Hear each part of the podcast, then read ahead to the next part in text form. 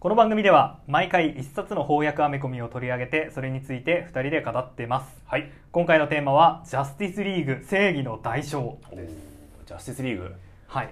まあ表紙のバットマン悪い顔してますね悪い顔してますね絶対裏切るねこれはしかもあの手にね、えージャスティスリーグの他のメンバーたちが握り込んでますからねこれは悪悪悪い顔ですよ笑っちゃったもんねしちてょっまとすねあのーまあバットマンバットマンってああるよねこうジャスティスリー グ倒しちゃう時確かにジャスティスリーグとちょっとね色気なことしちゃいそうな気はするよはいはねいあのーまあ、今回、えーっとライターはスコット・スナイダーとジほうェームズ・タイノン4世とうんういんうことで、えーまあずっとね DC のメインストリームで頑張ってきた 頑張ってきた 何様だよね、何目線だって感じですがえーメメインで活躍してきたはいライターと,、えーっと絵も、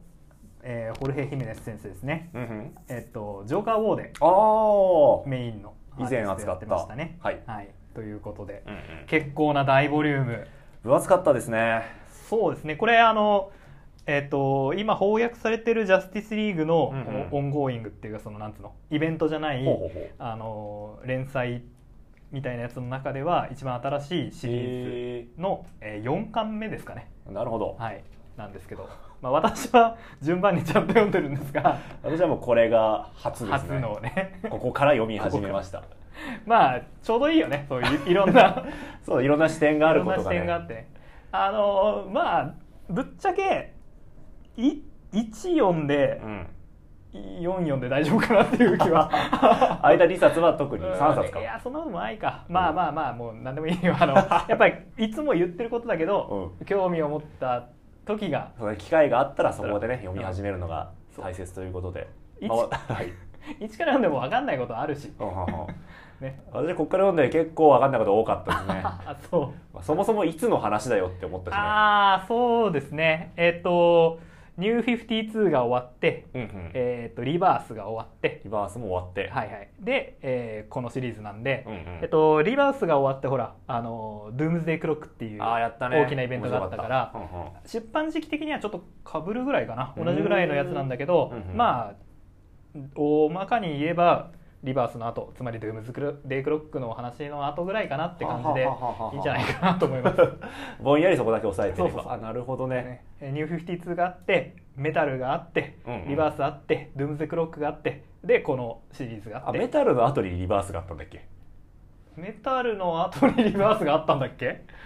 あ分かったちょっと私が全然分かってないんだけどえーっといやそうですよえーっとニュー52のラストでうんうんダークサイドを倒して、はんはんはんそれで次元の壁がちょっと緩んじゃったから、はんはんはんえーっとバルバトスがダークマルチマスから進行できるようになったんじゃなかったっけそんな話だったっけ いや読んでてもやっぱ分かんないから気になるところから読んでくるのが正解ということなんですね なんとなく頭の中でつながってきてねあそれにほら歴史は変わるし確かにアメコミ時代の歴史もどんどん変わっていくし、うんそうそうそう なんかすごいなアメコミラジオとか言ってもう60回以上やってるの にこんな未だにふわふわした語りがふわふわした感じで語ってますけどねえっ、と一応ストーリーここに至るまでのストーリー簡単におさらいしますと、はい、えっ、とえっ、とメタルか、うんうんメタルがの事件が起こった時にバットマンメタルありましたあの52個の平行世界を包んでいるうんうんまあ、壁みたいなソースウォールと呼ばれる もうこの時点でついてこれない人はついてこ れないそれ52個のご多次元時宇宙は実は壁に囲まれていそうたそうそうそうしてでそそのの壁壁ががまあ、を壊してしまったと壊れてしまっうんた、ということで無限の宇宙とその52の外側からの敵がやってくるぞっていうのがメタルのラストだったんですけど、うんうんうん覚えてる覚えてるえー、と実際にそのソースウォールからえーもうダメだ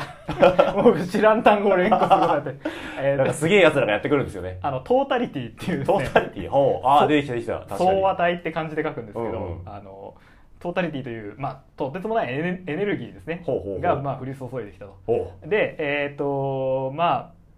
それをめぐって、うんジャスティスリーグと,、う、うんうん、えー、とリージョン・オブ・ドゥームというああのー悪役チームが、出てきたねまあうんうんうんその力を奪い合うために戦うっていう。はあそういう話だったんだ、はいがこの、えーこのシリーズのジャスティスリーグの大きなおは話いはのいはいはいはい流れですね。ええで今まあ初めて知ったわ そのソーストー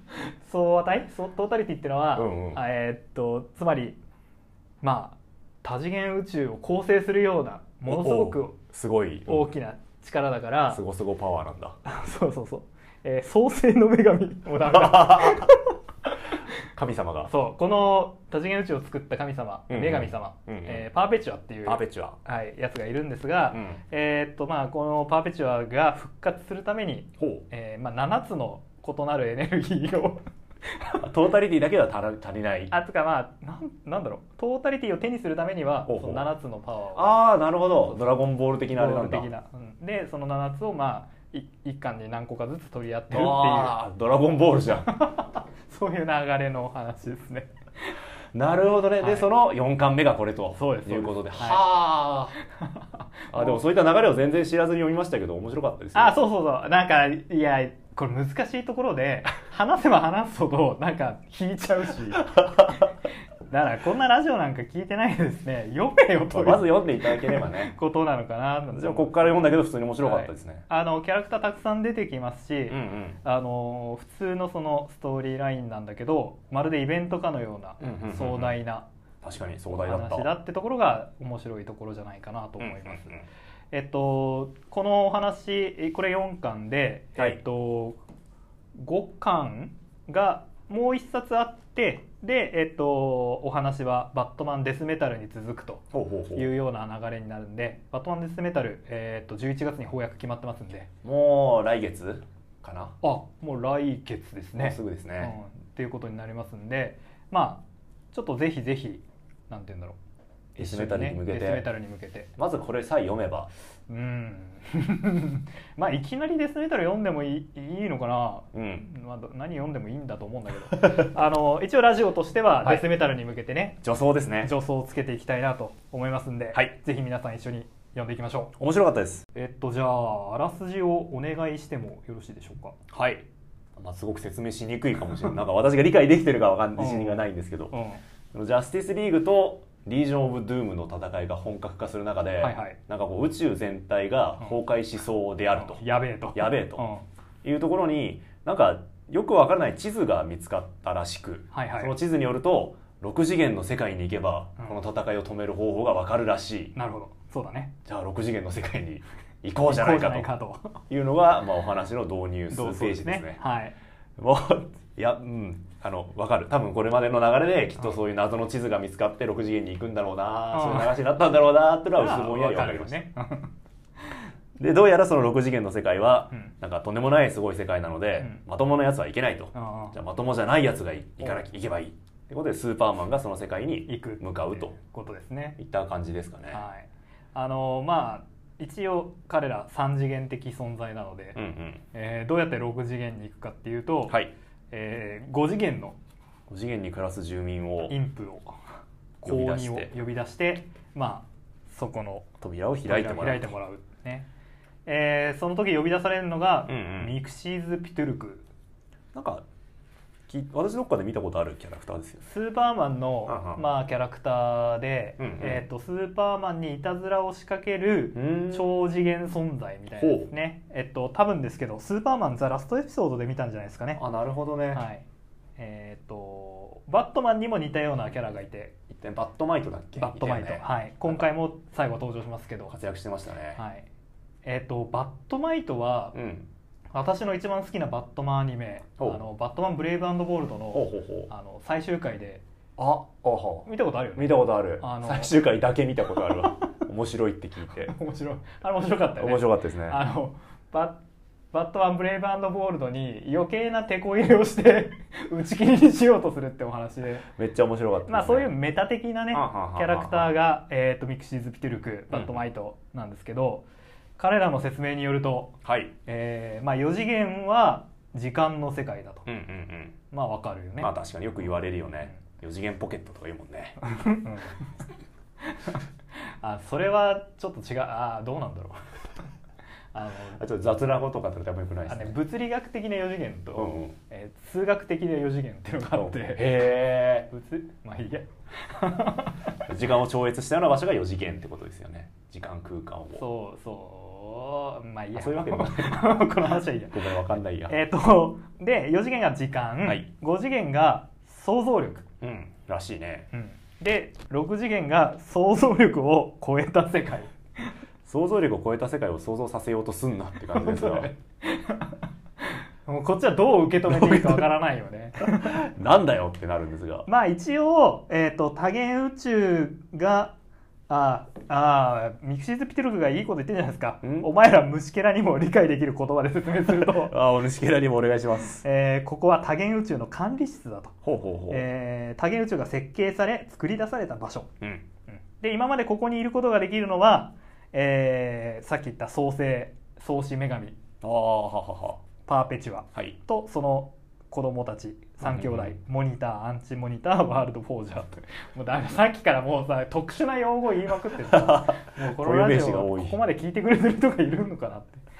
話だけどまあとにかく宇宙がうんうん生み出された場所ってのは6次元だよ想像を超えた場所だよってことですねそこに行けばこの宇宙の崩壊を止められるんだとはいいうことになるんですようね。んあの5次元に住んでるバットマイトや、うんうんえーミキシズ・ピテルクがなんとなくこう読者視点だなっていうふうにああうんうんうん。描かれることあるじゃないでよすか。く我々に話しかけてくるイメージありますね。でそれに対してそのさらに上の世界は宇宙を作り出してるところっていうから、まあ編集部ってああ DC コミック編集部うん確かに多元宇宙管理してるもんね。はい、6次元なんじゃないかなっていうイメージなるほどストーリーの展開を変えるためにん編集部に挨拶に行くと。そうそうそうそう。ああわかり やすい。そういう話なんですそういうね。話3次元そのコミックのキャラクターが編集部に行く、うん、職場訪問みたいなことなんですそうね。ねデッドプールギルズで見たねこの展開、 はい、一度見た記憶がありますが。っていう流れですうんうんね、うん。ちょっと編集部の人たちごつすぎます けどでその扉をねスーパーマンが越えると、はいまあ、すぐ戻ってくるんですよねはいガチャッと開けるとうんまたすぐ戻ってくるんですが、その時のスーパーマンは、まあ、ひどく年老いた姿になっているはいどうやらこの一瞬の間で6次元の世界でまあ6次元の世界で十何十年という時間を過ごしたらしいんですがはい6次元にも時間があるのかあるんですかあねるんですかね、うんちょっと分かんないですけどなんで、まあ、結果的に年老いた姿になっていたと、はいまあ、タイムトラベルあるあるですよね行ったと思ったらすぐ戻ってきてすぐ戻ってきて老けてるすぐ老けてるっていうあな何かこう具体的な例ちょっと思い出せないんだけどまああるよね、あるある あキャプテンアメリカの最後とかね映画版のあれ はああんな感じだよねーそうだねあの行って戻ってきたと思ったらもうおじいちゃんになおってじいまちゃんすにねなってたみたいなあるあるるですねなるほどね、えー、6次元の扉からうんうん老けて戻ってきたスーパーマンですけど、はい、実はその扉の先にはですね完璧な世界が完璧な世界が待っていたんですね待っていたんですねまあジャスティスリーグが勝利した世界、うんうんうんえーあらゆる悪を 倒した、楽を倒し、うんまあ、いい世界になったっていうことになってるみたいですね、、はい、このまたねえー未来未来というかいいい世界がの描写がたまらんですよねいやー面白いですよね、うん、えーどの世界良かったですかねあのーいえっと、ブラックホーク島っていうう、んうんうんあのーなんつうんだ秘密の島があるんですけど、うんうんそこはもう交通の要所としてもうねそういう軍事的にね秘密の場所とかがいらないっていうそういうことはでいはいはいはいであらゆる共同体がこうつながっていくってうんうんういんう象徴に変わってるっていうことですおーあね秘密の島なんだねここはもともともともとは。はいはいはいはいはいあと、えっと、グリーンランタン、うん今回の作品このシリーズの「ジャスティスリーグ」によってグリーンランタンはハル・ジョーダンではなくて、はいはいはいえっとやべえ名前が出てこ ないジョン・スチュワート。お邪魔しジたョン・スチュワートなんだけどこれ元えっ、と元、えー建築家の海兵隊員かなあそうなんってだいう設定だったんだけど、はいはいはえー、いと彼はこの完璧な未来においてうは、んうん、多元宇宙の設計をしているんだあだから究極の仕事だって言ってそうるそんうだそうそうはあ建築士の究極の仕事だって言ってますね世、界をデザインするのさうん、あー確かに完璧な世界だ完璧な理想を叶えてるわ、ねえーワンダーウーマンの故郷セミシチラも、うんうんいつもこう魔法に囲まれててなんていうか見えないようになってるし、うんうんうんはい、外からの侵入受け付けないんだけど、はい、えーこの世界ではオープンになってるうん、しかも、えっと、世界共通言語これ、こういうのがやっぱ彼女の目的というか欲しかったんですかね世界共通の言語みたいな設定としてあったんですかねそのあバベルの塔以前のなるほど古き良き言葉があってみたいなこそとれをだから復活させようと彼女もしてたのかな、まあ、でもよわざわざこれ言ってるってことはきっとそういうことなんでしょうね。まあでもそのおかげで、えーっとだから世界中がコミュニケーションうんうん取れるようになったってことですね、おお素晴らしい世界だ、言葉ううん大丈夫かなこれ ん、やべえ気はするよねかなり帝国主義的な匂いも感じる けどそうだよね現実の世界ではさ、うんその現地の言葉を狩るっていうのはさかなり良く文ない文化をね根本から破壊する行為として良くないこととされてますよねアンまあダーウーマーは実はそういう欲望があったということなのかいや違うじゃないもう世界共通のうんうん本当にそのルーツのルーツの言葉だから、あなるほどどこの言語も破壊するわけでは破壊しないんじなくゃないじゃない同時に存在表現できるんじゃなはいいはいはいはいだからやっぱなんだろう日本はさほらあの雨を表す単語がたくさんあるとか、うんうん魚を表す単語がたくさんあるとかはいっはいてよくはいああよく言うね確かに言うじゃんだから物の見方と言葉って密接にね、うんうん関わってるわけなんだけど、はいはいみんながみんなの言葉をきちんとあの深いレベルで理解できると物の見方も共有できるってことだよね。ああなるほどねより世界を見る精度も上がるしうん、より深く物事が見られるようになるとまあそれがワンダーウーマンの目的だったということですかね実現できたってことなんですね。あとやっぱゴッサムね。ゴッサムね、まあ、ゴッサムすごいんですよねはい。なんと太陽が出ている、はい、やっぱ珍しいゴッサムといえばね、まあ、曇いっりつも曇ってるイメージやっぱありますあよるね。ね雨ふ雨もよく降るしね雨もよく降るしね。なんかやっぱさあのバットマンがうまいことやったゴッサムって晴れてるよ ね。確かに見たことあるよね。何回かありますね言われてみるとあのクロスワールドだっけ、うんうんうんなんかそんなんでも確かにあれもめっちゃ晴れてたわあ晴れてたよね 残念ながらバットマンは死んだらしいね本人いなくて今はディックがうんバットマンを引き継いで活動していると、なんかこの辺もさ、うんうんバットマンの真相心理つけてる感じあるよね確かにあの自分は犠牲となって犠牲となってでディックにバッ息トマン子をが、まあ、義理の息子がついてくれる継いでくれるというねが理想の世界あうあ、んまあ確かに深層心理的にはそういうのありそうな気がするわ、ね とかとかとかとかとにかく素晴らしいねいい世界いい世界いいキャラクターが揃ってるんですよねうん、なんかやっぱいいよねそのさっきのジョン・スチュワートじゃないけど、うんうんあの元の世界のキャラクター設定をうまいこと生かした、はいはいはいあの完璧な未来をああ謳歌してますよね謳歌してますねちなみになんだっけ、うんあのアーカム・アサイラムは、はいえーっとなんだっけ病院になってます病院になってますねペニーワース療養所っていう名前でねアルフレッドのレねッドの名前にちなんだ病院になっていていやーでもアーカムのなんか呪われてそうだから さ跡地に何も建てないでほしい工事の時とか大変だったでしょう ね地面掘り返したら何が出てくるかって話ですよねやばいものが吹き出してきそうです吹き出してね。まあでもよかった。うんあーバッタマンもねそのペニーワーズ療養所でうんアルフレッドが作ってくれた紅茶を飲むなんてことをやってますよねあーいいですね。 WWBD とかがあるとマグカップであーファットウドゥバットマンドゥです ね。バットマンならどうするか。それ自分で使うのはなかなかいいんです かねそういうもんなんですかねなんだろうね。やっぱやっぱこの辺そうだね。ファットウドゥバットマンドゥをバットマンであるブルース自身が考えるっていうのもちょっとやっぱ強すぎる。強すぎるあのああれを感じますね、えー、なんつうんだっけあアルタエゴじゃなくて長寿画みたいなはあはあはあはあ感じますよねあなるほどねバットマンたるものこうせねばならないみたいなことを無意識のうちに、ブルースはずっと考えてるのかもしれないですね。 まあ、そんなね、うんはいはいあいやいやそんな、うんはいそんな理想的な世界はいなんですが、はいまあ、以前やったゴッサムの話もそうだったと思うんですけど、うんやっぱ晴れてるゴッサムうんデストピアなり がち、もうあるあるあでするよあね。るだと思うんですけど、まあ、当然この世界もうやっぱり、裏がねまあ、当然正義が勝つ裏にはいろいろなことがあったうんようでね、うんうんえーどうやらこの世界というのはし悪に勝利した代わりに、まあ、悪というものがうんなんというか、なんというかまあ、あらゆる悪が監禁されている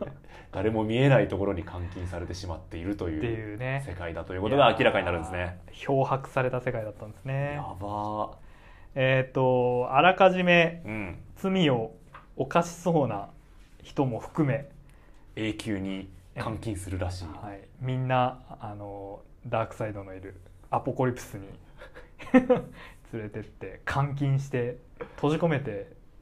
そのことによって平和を維持してたを維持してるとうん、うんどうなんでしょうね で、まあ、そんな世界を作り出したのは、うんえー全て先ほどから話に出ている、うんえー創造の女神の息子、はい、えーワワーールルドドフフォォーージジャャーーワールドフォージャーがうん作っていたと、まあ、DC コミックスというところの編集者にあたる人なんですか ねいろんな多元宇宙を作ってる人なんですが、そうですねえーその多元宇宙から一番いいキャラクター一番いい世界を集めた結果、まあ、この6次元の素晴らしい未来を作り出しはいはい、ヴィランたちは全員うんアポカリプスでうん死ぬまで監禁、うんあやばーやばすぎますね えっとまあもちろんそういうなんつうんだ、えー暗黒の世界なわけなんですけれどうんも、うんここでロイス・レーンが出てくるのが結構意外でしたねああそうねその監獄の監修というか管理者として働いてるんですよね、はいバトルスーツに身を包んだロイス・レーンがおおこのロイス・レーンは、うんうん多分どうやら、えー、とこの完璧な世界出身ではなくですねああうんうんうんうんえーとまあ、多元宇宙を見てきたような言い方でしたね知ってましたね確かに言われてみるとあのいろんな宇宙を見てきたけどどの宇宙でも、まあ、クラークえ自分の夫であるスーパーマンが犠牲になるかうんまたはあえー生まれてくる子供ジ息ョン子がジョンが、えー死んでしまうような宇宙になってしまうとうんうんうんだからこの完璧な、ねえー宇宙を守るんだとそんなこと言ってますね、確かうにまあ理屈は通っている気はしますねんうんまあやっぱロイスもねそう母の面その恋人の面っていうのがあっいろいてろあるんでしょうあるねんでしょうねあでそうそう先ほど出てきたこの老いたスーパーマンというのはまあ偽物だったあんあですそようねですね、ええーワールドフォージャーがまあぼ化けた姿だったうんわけなんですが、ーはい、いやーそしてワールドフォージャーはジャスティスリーグの面々に問いかけるんですよね、どうするとうんお前たちはとこのまま、えーなんだっけレックス・ルーサーたちと戦って、うん宇宙が崩壊するのを待つのかあるいはこの6次元の世界のようにあらゆる悪を、うんそして悪を考えているやつらも含めて、えーまあ、監禁するような世界にするの世界になるのかどちらかを選べっていうふうに問いかけるんですよね。えっ、とまあそのいつもの、うんうんえーこのお話の中で言えば3次元世界ですかはい、 3次元世界とこの完璧な6次元にあるこの完璧な世界を、まあ、入れ替えちゃえばいい入れ替えちゃおうと。 まあ、うんそうまさに入れ替えちゃえばいいみたいな話いいじゃんっていうのがワールドフォージャーのねいやーこれちょっと最初読んだ時はいまいちピンとこなかったんですよね 何を言ってるんだこのシーンはって思ったんですけど、まあ、まあ文字通り交換できちゃうみたそいなうんですそうよそうねワールドフォージャーだって6次元パワーがあるん で彼クラスの力があるとそれができちゃうらしいんだけどそうすればまあ結局悪に勝利できるじゃんうんうんとうんいうことなんですが世界の崩壊も食い止められ食いる止められるぞと幸せな世界になれるいうわけなんですがねまあやっぱでもこういう時にね、うんえっ、とそのディストピア的世界にね反抗するのがヒーローなんですかね、そうですね、えージャスティスリーグの面々会議を開くんですが、うんまあ、うんまあ受け入れがたいとうんいうような結論に至るんですうね、ん、えーフラッシュこんな風に言ってますね理解はできるけど納得はできないなーってねあまあそうねーというわけで完璧な世界にいる、まあ、未来の自分たちと対立するわけですね、これ面白いよね、うん面白いジャスティスリーグはみんな、うんまあ、ワールドフォージャーと対立していくわけなんだけどうんこんなデストピア受け入れられんとね、まあ一人だけ、うん、えーちょっと違う態度を取る人がいますねそれでもいいんじゃねっていう考え方ですよね、 いいじゃんそれってさあ誰でしょうかまあもうね表紙の話の時から前振り聞かせてますんでもごう表紙で明らかですね存知バットマンですね我らがバットマンですはいなんとですね あまあしそのこの理想的な世界ではバットマン死んでるって話うだんっうんうんたんだけど、バットマンが、えーサンボックスという、えーシステムを生前ねこの6次元宇宙に作り出していたらしいんですよらしいんですがどういうシステムかというとですね、うんえーっと人の、えー個々の細胞を書き換えて人の心を変化させられる バットスーツです、ね、バットスーツを作っていたらしいあ人の内面もわかるしその細胞を書き換えていく内面も変えられーる変えられるしかもどうやら話によるとこの6次元のジャスティスリーグのメンバーも全員これで書き換えられていたらしいそうです ねやば自分の意思では改心しなかったらしいんで、うんえーまあ、 このバットスーツで再教育したみたいですね まあただ、えー、とワールド・フォージャーが言うにはそれやんなかったら全滅してたんで、まあ、バットマンはやるべきこやとるをべきことだとしたんだぞと言ってますがいいことしたんだというふうにまあ声をかけてくれてますが、ああ改めて読むと結構なかなかかなり過激過激ですよね。過激だよねちょっとさこのさあの人の心を変えるみたいなことってさ、うんうん結構まあよくある心を動かすとかね、うん結構いい話みたいになるもんねうん感動する話とかよく言われるもんね個々の細胞を書き換えて心を変化させられるってすごいよねやまあばいそれはでしょ別物だろうと別の人間じゃんっていう話ですよね怖っ怖うんでバットマンはそのかっこいい かっこいいバットスーツをそうこのバットスーツすごいかっこよくて、うんもう白を基調としたデザイン でねワールドフォージャーに言わせれば、まあ、太陽の騎士のスーツであるとあバットマンダークデザイン、あうんであっていうかジョーカー4でジョーカはいーはが奪ってた未来のバットスーツもこうああ確かにこんな色合いでしたよねやっぱ未来のバットスーツは白くなり白くなるバットマンいずれは白くなるんですねそうだね最終回は白くなっ白くなてでろくでもない機能を持たされるんでしょうねき っとですねえっとあと本物のスーパーマンですねはいえっ一と方その頃モノスーパーマンはあの年老いたスーパーマンはワールドフォージャーの変装だったんで、うんうんえー一方このその頃スーパーマンはあの太陽の光の届かないところに入れられて彼は、まあ、パワーの源太陽なんで、うんうんうん塩塩になって ますねしなびちゃってますガリガガリになってますねそれで監禁されてるみたいなんですよね、はい出られない出られないうんまあそういう状況に置かれてじゃあどうするかっていうこさあとなどんでうすするがっていうことなんですが、まあ、この辺もものすごい抽象度が高いですよね。そうですねあの、まあ、バットマンはうん、マジでえっともう書き換えてそうねジャスティスリーグのメンバーを集めに、えっと、この世界から連れて行ったジャスティスリーグのメンバーを書き換えようと考えてるんですよね。ワールドフォージャーの言う通りにやろうとするんだけど、うんうん、ただ一つ賭けを信じているものがあると。あると、えースーパーマンがこの暗闇からまあ囚われてるところから脱出することができたらうんそれはバットマンも自分のやり方ではなくて、えー希望を信じることがああそういうああなるほどね。できるんだはいはいはいはいはいはいはい。っていうことですね、そうか。うんあだからバットマンはそのスーパーマンの宇宙にいるわずかな光すら、まあ、打ち消すんですよね。あのギリギリ脱出できない程度のエネルギーを スーパーマンに与えてたんですけ ですがどそれもバットマンは奪う、すまないっつって何やってんだこいつって思ったけどそういうことかスーパーマンを信じてたからそうそうこれを乗り越えればそう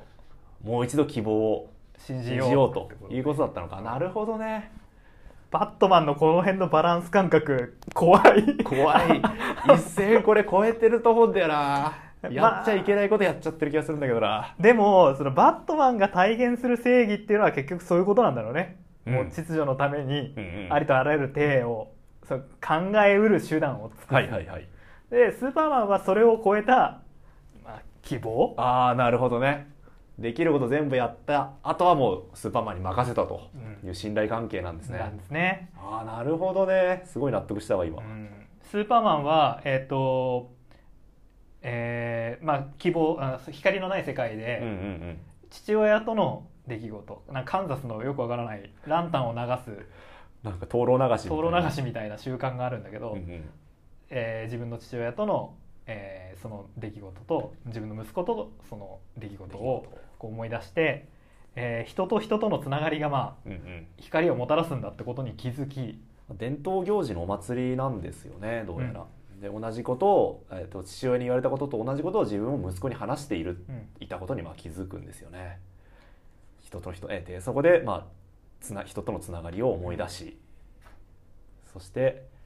まあ、それがマジでパワーになって優勝パワーなんですかね友情パワーなんですかねそう家族愛なんですかねそして友人との思い出もね思いジャスティスリーグのメンバーとの思い出も思い出すで全細胞が光り輝き、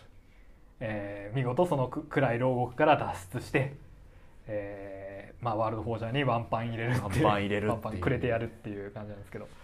えつまり、まあ、その人とのつながりとかうんうん世代を積み重ねることが、えー想像の限界を超えることができるんだということですよね。なるほどねつまり6次元パワーを6次元パワーを発揮することができるんだと。 5次元にあった想像力をさらに超えた力を生み出すのはうん人とのつながりなんだっていうことなんですかね。まあわかるわかるやっぱ自分一人で考えてたことってうんうんうん限界があるけど人と触れ合ったり関わったりすることでその枠超えられたりすると思はういしはいはいはい。多分我々が今生きてる世界わら私が想像できるようなことって、うん、2世代3世代前の人には想像できなかったりするだろうから、うんうんうんうんう人ん間が生きて世代をつ紡いでったり人と関わっていくことで想像の限界を超えられるっていうのはまあ確かになっていう感じの確かに納得感高めですよね。まあ、だから、えっと DC コミックス「スんーパーマン」誕生して80年以上経ってるけど、はいはい。 80年 こう時間を積み重ねてきたことでいろんなキャラクターたちと 関わりをどん,、はいはいはいどんどんユニバースが広がってきたことで、友達いっぱいいるもんね。 DC ユニバースえ DC 編集部がうん昔考えてたことはもうとっくに超えたぞと、はあなるほそうど。そうそう DC 編集部が思いもしなかったような世界をそう生み出すことができる。できるんだぜ見せることができるんだ ぜ。っていうことじゃないですか 編集部批判の話だったのか。いやいやいやそのポジティブな意味でねポジティブな意味でねそうそうキャラクターによって、そう、うん、まあ、そういった当初の想定を超えた、まあ、キャラクターが勝手に動き出すとあかあいう言のうもんねだから作り手のその想定をはるかに超えたパワーを生み出せるんだと、なるほどねうんそういうお話ですよ 結構こう抽象度が高くてううんんって思ってたんだけど今の話聞いて納得したわやっぱ人とのつながりが大事だということですねそういうことですよやっぱラジオ聞いたりね人と話したりねということで新しいアイデアも生まれるとはいえワンパン入れるシーンこれドラゴンボールですねあこれマジで「ドラゴンボール」らしいですねあの中によるとねドラゴンボールのセルゲームセルセルゲームのラストラストあの死んだ悟空がご飯にこう重なってカメハメハを打つというシー親ンを子カメハメ派のシーンをオマージュオマージュししたてますが3世代スーパーマンパンチいやーこれねめっちゃいいシーンでねうんその7つのパワーを集めるって話からも考えるとやっぱこうドラゴンボールオマージュが随所に見られる要所要所にドラゴンボールらしさが 流れてらましすさがねあっていうんていいですいいね。ですねめちゃくちゃ海外で売れ売れてるらしいですもんねドラゴンボールねあねあのすごいっていうもんね。バンダイの決算報あの報告書とか見るとね そんな読んでんの。すごいみたいすげはえ。いそんなドラゴンボールパンチで、うんまあ、ワールドフォージャーを打ち倒したんですが、うんまあ、当然この話の流れですからやっぱ仲間を増やすべきという方向に行くんですよね。うんうんうんうんですからワールドフォージャーも仲間になり、はいえーまあ、兄弟のアンチモニタいやモニターーモニターうんもなんか気づいたら仲間になってま すね。なりますねなんかさらーっとなってさますらがっと仲間になりますねでまああアンチモニターを探して、えー、兄弟3人力を合わせてパーペチュアと対抗するぞっていうことで、どうしようんなんかパーペチュアっていうキャラクターもあんまりこの作品だと喋らないんだけど、なんかどうやらそのじ多元宇宙を永遠に見守りたいみたいな思想があるんですよね。ああそうですねなんかどうやら創造心というのは宇宙を作り出すと、うんまあ、消えてなくなるらしい、はいい、はいはいはいやどうやらこの本によるとねあなんだけど、まあ、パーペチュアだけは残ってるとーうんつまり3人の息子を作り出してもうそれでいなくなっていいはずなのにいるうんでずっと多元宇宙を見守るために、まあ、軍団とかを作り出していたというキャラクターなんですよ。これはつまりあれですよねこう作品作った後にうんずっとその作品に関わろうとするライターと か原作者のことなんじゃないですかね。めちゃくちゃメーターな読みをしてますけど こう自分が全てを管理したい。はいなるほどうんだから例えばこの作品の中でもさなんかこう地球が消滅しそうになるなんてシーンもあるんだけどあなんかこう消滅するシーン鉛筆での絵が描かれてるもんね。鉛筆そのものの絵が描かれてちょっとメタ的な演出が。あなるほどあったんねでうんまあ というふうに私はねちょっとこの一冊しか読んでなかったんであれなんですけどあー思いましたねはいいやこれってつまりその物語の生み出し方の対立だと思うんですよほこうキャラクターを自由にさせてううんどんどんどんどんストーリーを、まあ、思っても見なかったようなうん方向に進んでいくかうんあるいはもう全てが原作者が管理してはいはいもうきっちりとしたストーリーを生み出していくうんっていう2つの考え方を、まあ、の戦いになっていくんじゃないのかなとうんなるほど創作方針の戦い つまりこれは実質的にはバクマンですねアメコミ版バクマンバックマン昔あの「少年ジャンプ」で連載していあーあたわかりますよあの漫画家漫画漫画家漫画、はいあれもさほらいろんな漫画が出てきて、それぞれのポリシーに基づいて作品を作っていくじゃんありましたね天才型もいれば、はい計算高く作るやつもいるし、はいはいはいはいあれやなんだろうこう多センスに基多づ数いて決で決めるやつとかいまあしたそようねそうそう そういたよねいた会社作ってそれでなんか多数決で面白い漫画作るんだみたいなやつとか言ってそういう漫画の作り方に対して主人公たちがいややっぱり編集者と2人でタッグを組むのが大事なんだああみたいな展開だったじゃんああそうだったねその思想バトルみたいなところがあったはいはんいはいはでいまあそれをすごく思い出しましたね なるほどねこれはバクマンだと思ってまあキャラクターを自由にさせるかあるいはうんその全てを管理していくかっていう戦いでねバクマンかどうかは置いといて あの管理と自由意志ってのは一つあるかもねだからもう神と戦うってのはそういうことだよね、そういうことだようねだからまあこれ それはまあ自由意志をやっぱ重視する分どんどんこのお話も後半話が拡大していくんですよね、ん すごいことになってますねまあ、その息子3人も仲間にしようっていうのもあるし、うんあるいは他のマルチバースのヒーローたち、あるいは過去の未来のマルチバースのヒーローたちも呼び集めようじゃないかとあるいは地球で活躍する他のヒーローたちもみんな呼び集めようと史上最大のリーグを結成しようなはいさらにキャラクターが増えてはい、収集がつかなくなっていくと思うんですが、はいでもそれがいいっていううん、話ですもんねそうだねだからスーパーマン普通に何人かいるもんねめっちゃ出てくるんですよね、うん、いやーすごいぜうんこれそのこれまでのクライシスの流れとの比較でも面白いですよね、ああはいはいはい、はい、これまでのクライシスでこううん設定をこう整理してきたじゃないですうんうか、んうんうん最初のクライシスはその多次元宇宙を一個1に個にまとめちゃまっとためましたね、うでん次に起こったクライシスがそのえー、50 52個に個にした、うんに変えたうんでそういうところはフラッシュポイントがあってその52個の宇宙をもう一回最初から始めるっていうのをやってうんうんうん読者を集めるうん、よく詳しいねもうちょっとこれ読んでからクライシスってそういえばなんかあったなと思って調べ調べちゃいましたよ。あーあそうそうえそうそう、ーえっと、つまり最初に横のつながりをぐっとしよう整理しうてん次に縦のつながりを整理したん整で理すしよた、ねうんうんところが今度は、えー DC リバースのイベントがあって、うんあれは、えっと、過去か、うん過去の出来事つまりニュー52になって失われてしまったものをもう一度復活させよあそうでしたねっていう動きが起こうんうんるうんうんうで、えーバットマンメタル、うで今度は実はニュー52ではない地図の裏側があると、うんダークマルチバース52じゃねえぞっていうもっといっぱいあるってういうん今度横のつながりを復活させはいる、はいはいはいで今回だから今回のジャスティスリーグなので確かにどんどんどんどんこう世界を広げる方向に今動いてるじゃないですか確かに確かに、次のクライシス、うんどうなるんでしょうね もうもう今無限個のマルチバースがあると言っても過言じゃないもんね今スーパーマン今回だけでめちゃくちゃいっぱい出てくるんですよね出てきますねあの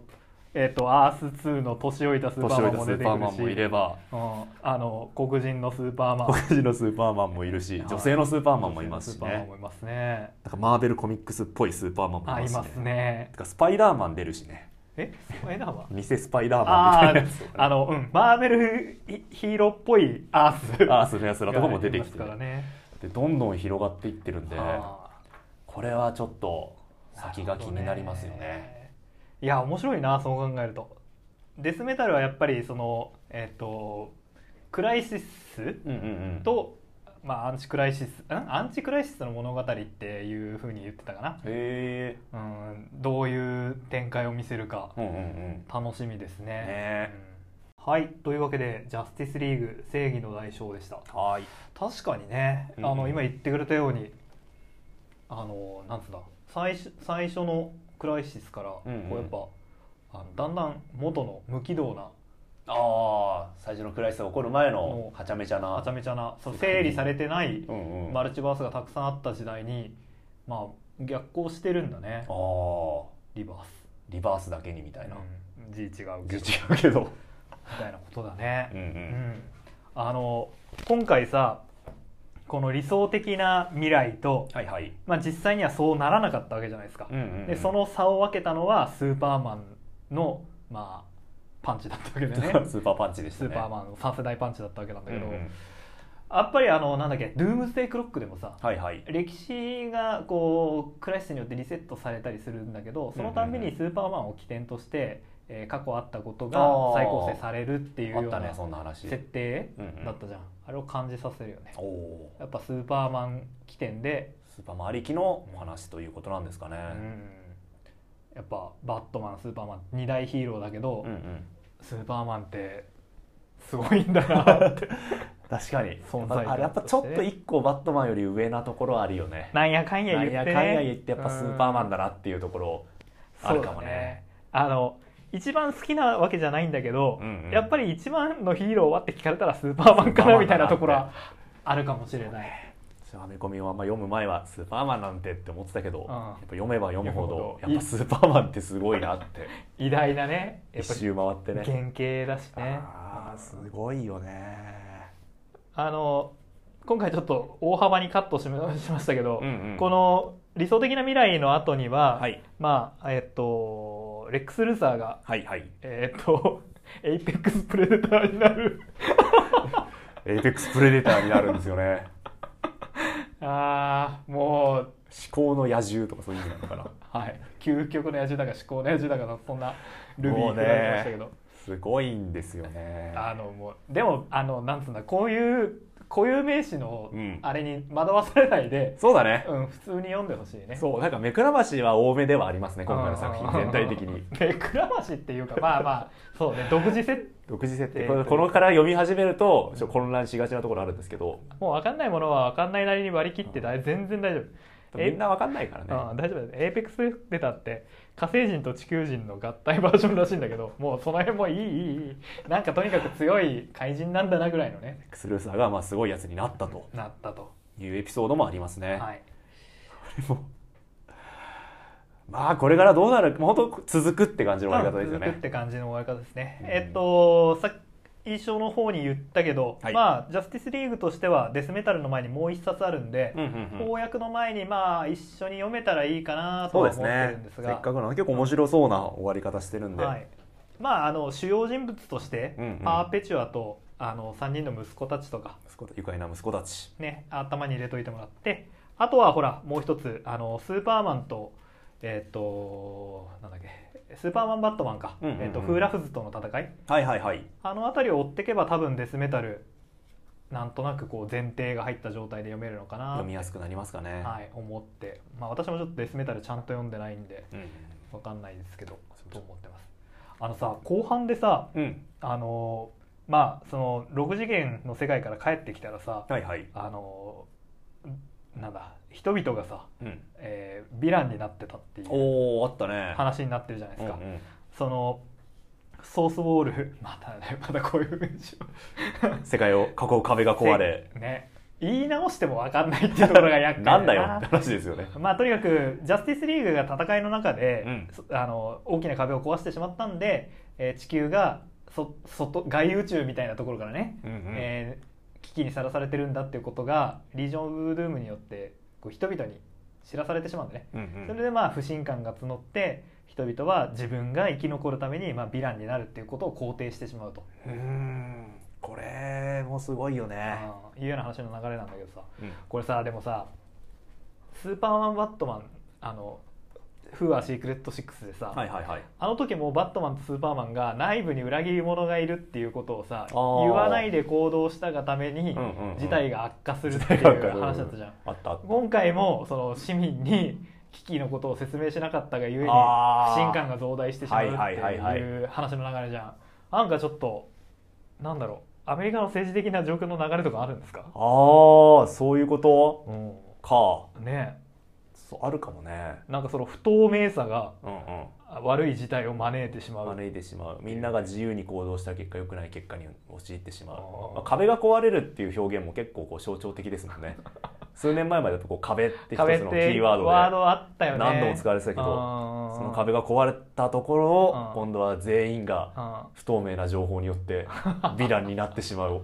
事態になるほど陥るあーああ確かに政治的な状況なのかなうん繰り返しだもんねうん同じ事態だもんねそうそうそうそう完全にそうなんだよあのちょっと規模は違うんだけど、うんうんうん同じ事態だなってちょっと思ったな、あとさうんさっきから言ってるこのソースウォールっていう壁なんソだーけスどボーさルはい またまたわけのわからないこと言って祖神そう古代の神々 のああああうんうんうん体によって作られてるってねあの巨人でから壁が作られてるっていうのもうんうんうん 聞いたことある聞いたことがある設定だよねそうねそうそうあそう壁の外からやってくるやつは素調なんですよね そういえばいやまあこれはぜひ皆さん読んでいただいてあーいやなんかちょっと茶化し気味になった があの普通に面白いのでいや面白いですうん面白いですあのお話の展開もダイナミックだしそうだねすごいダイナミックな話だったねしかも11月にその完結編であるデスメタルが待ってるってとこまたいいんで、うんうんうんえーぜひぜひ皆さん読んでみて読んでみてくださいくださいおすすめですはい、じゃあいつものお願いしますえー番組へのご意見ご感想あればツイッターハッシュタグ公約雨あられをつけてツイートしていただくか、はいメールをいつでもお待ちしておりおま待ちすしてますメールアドレスはアメコミアメあられアットマーク Gmail.com アメコミアメあられアットマーク Gmail.com になりますアメコミのコミは COMI です、はいえーご感想あるいは語ってほしいアメコミのリクエストどしどし送っていただけるとありがたいですそうですねあのーあ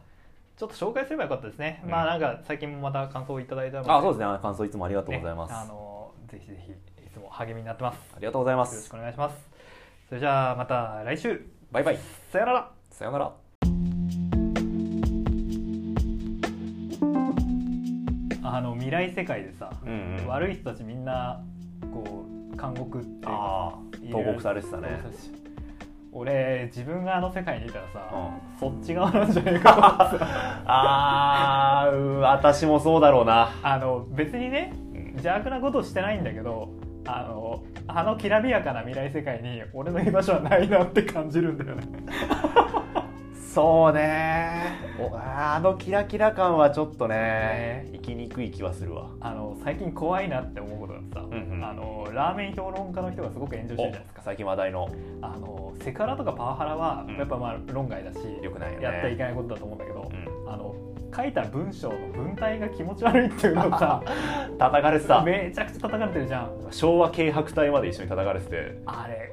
怖くない怖い怖いあのさ自分の文章書いてる文章がうん気持ち悪くないってさ自信がないなかいらないない 文章を書いてそれキモいいやキモいと思うし多分なんかちょっと個人的 にはいやねでもでもそんなねキモくない文章を書けるのかって話ですそようねそうそうそう叩いてる人もさお前の文章はじゃあキモくないと胸を張れるのかってこといや張れるのかをちとょっとね夏目漱石の文章がキモくないとでも言うのかとうーん むずいとこだなこんなラジオなんてやってさ喋ってるからさうん喋、り方がキモいので星一つとかさわどっかでつけられたらもうなーって思います